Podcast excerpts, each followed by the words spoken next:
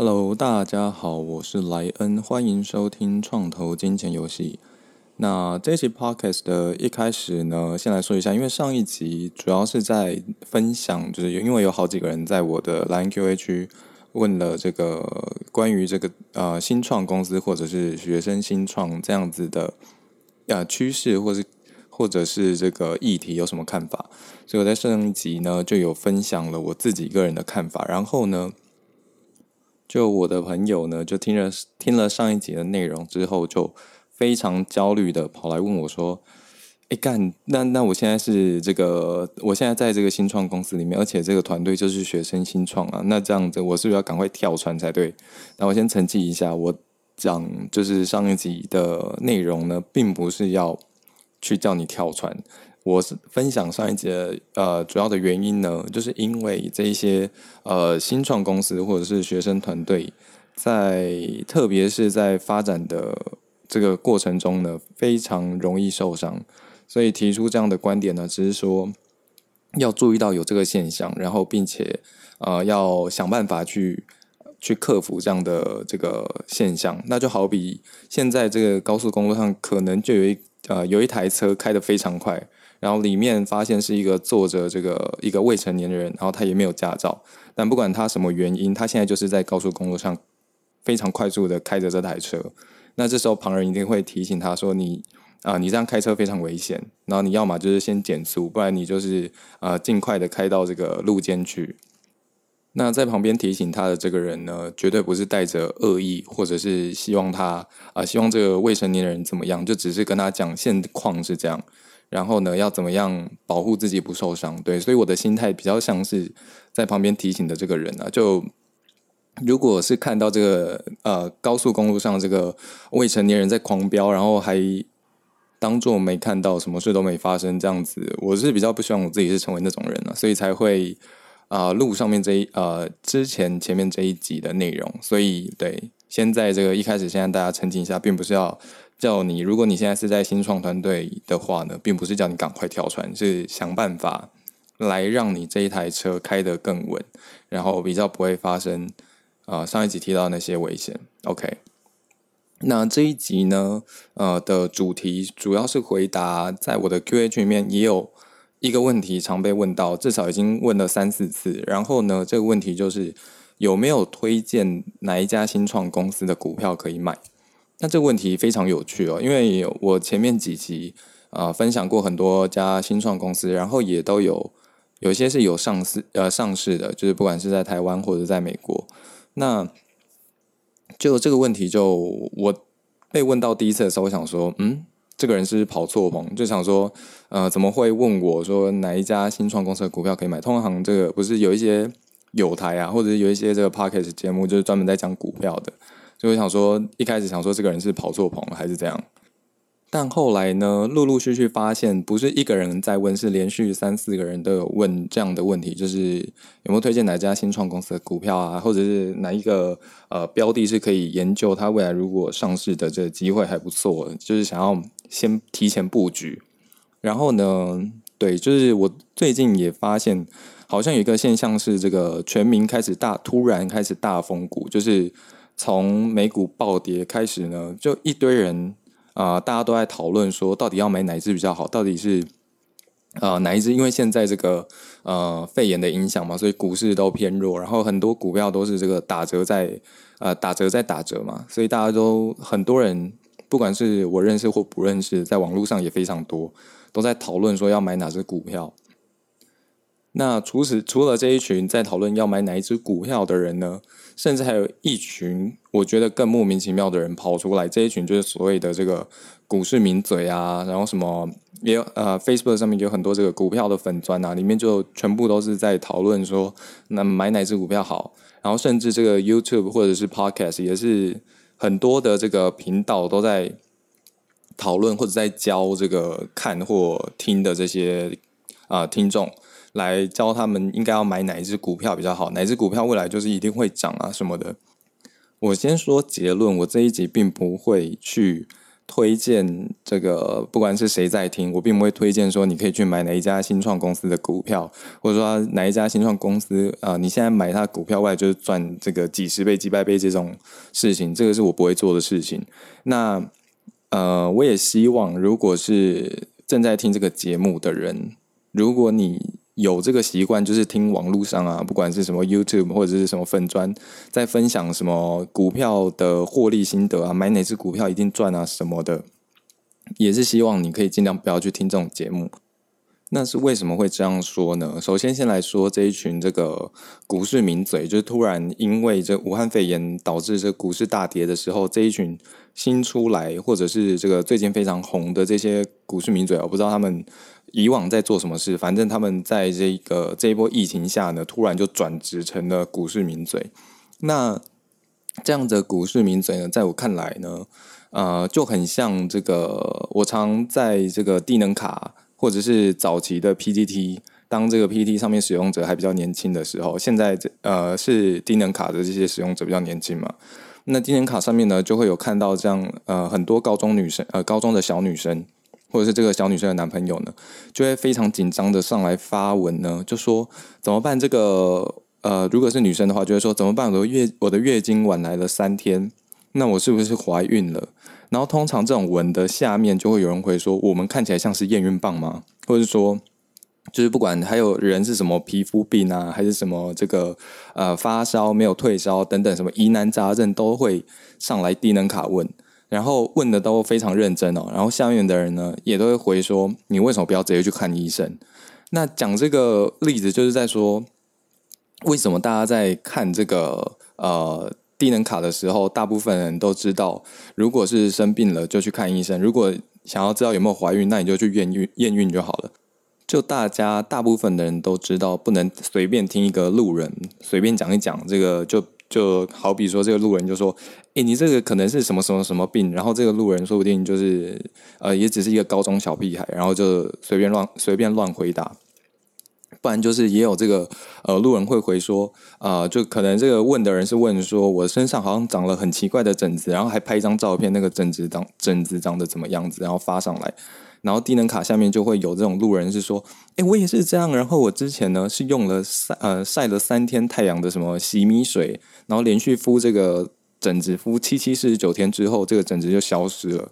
然后呢，这这种回复呢，通常都会被骂爆嘛。就是呃，大家就会在下面回复这个回呃回应回复的这个人说：“干，你不要这边乱教，就是有什么病去看医生就对了。”但是我今天换成是股市的时候，就非常好玩哦。大家好像呃瞬间变成这种学龄前的儿童。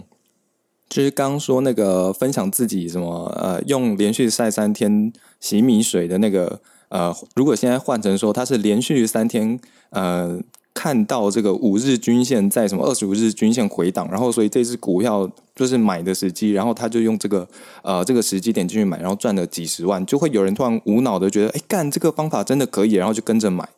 我就想说，天呐，这这跟刚刚那个就是用什么晒三天洗米水敷七七四十九天那个到底差别在哪里啊？就是有一个人他自己不知道从哪里呃发现的这个方法，然后刚好可以治疗疹子。或者是这个疹子其实是啊，根本不是因为这样好的，是他自己的这个抵抗力把它啊治疗好的。结果现在换成股市，大家就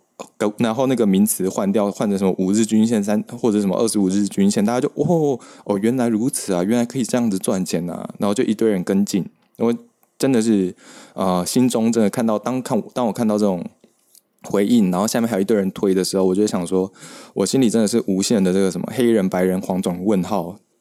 就大家到了股市的面前的时候，好像就突然变成了婴儿，或者是这个学龄学龄前儿童啊。对我也不知道这个中间的问题是出在哪里。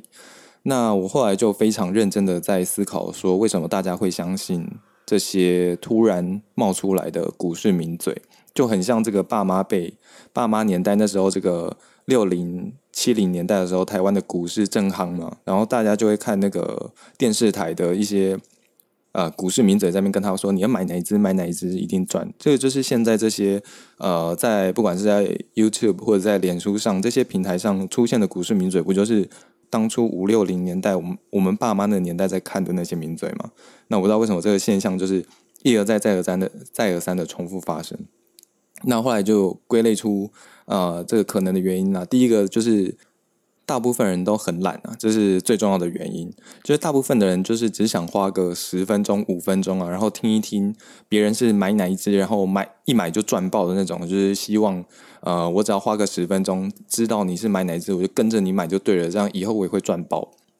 那这种人到底跟那个呃菜篮族，就是一般说的股市菜篮族发差在哪里？菜篮族就是呃去市场里面买菜的时候，就问说，问这个婆婆妈妈之间就问说，哎，你昨天买哪一只？然后那个另外一个婆婆妈就说，哎，我我是买那一只什么什么什么什么啦。那个那个我听那个隔壁在卖猪肉的那个阿荣哦，他说买那一只他赚了几十万呢，所以我也跟着买。这就就就是传统上股市的菜篮族嘛。